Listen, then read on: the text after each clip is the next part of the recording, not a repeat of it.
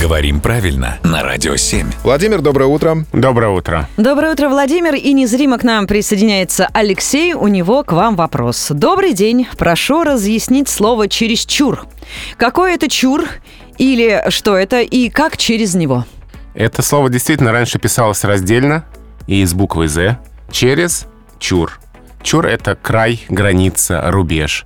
Это слово мы знаем в других выражениях, когда дети говорят «чур меня», да, или взрослые тоже. Да. «Чур меня», да, вот эту границу проводят. А, То есть «чур» — это граница, это слово исторически родственно слову «черта». Не случайно они и созвучны немножко.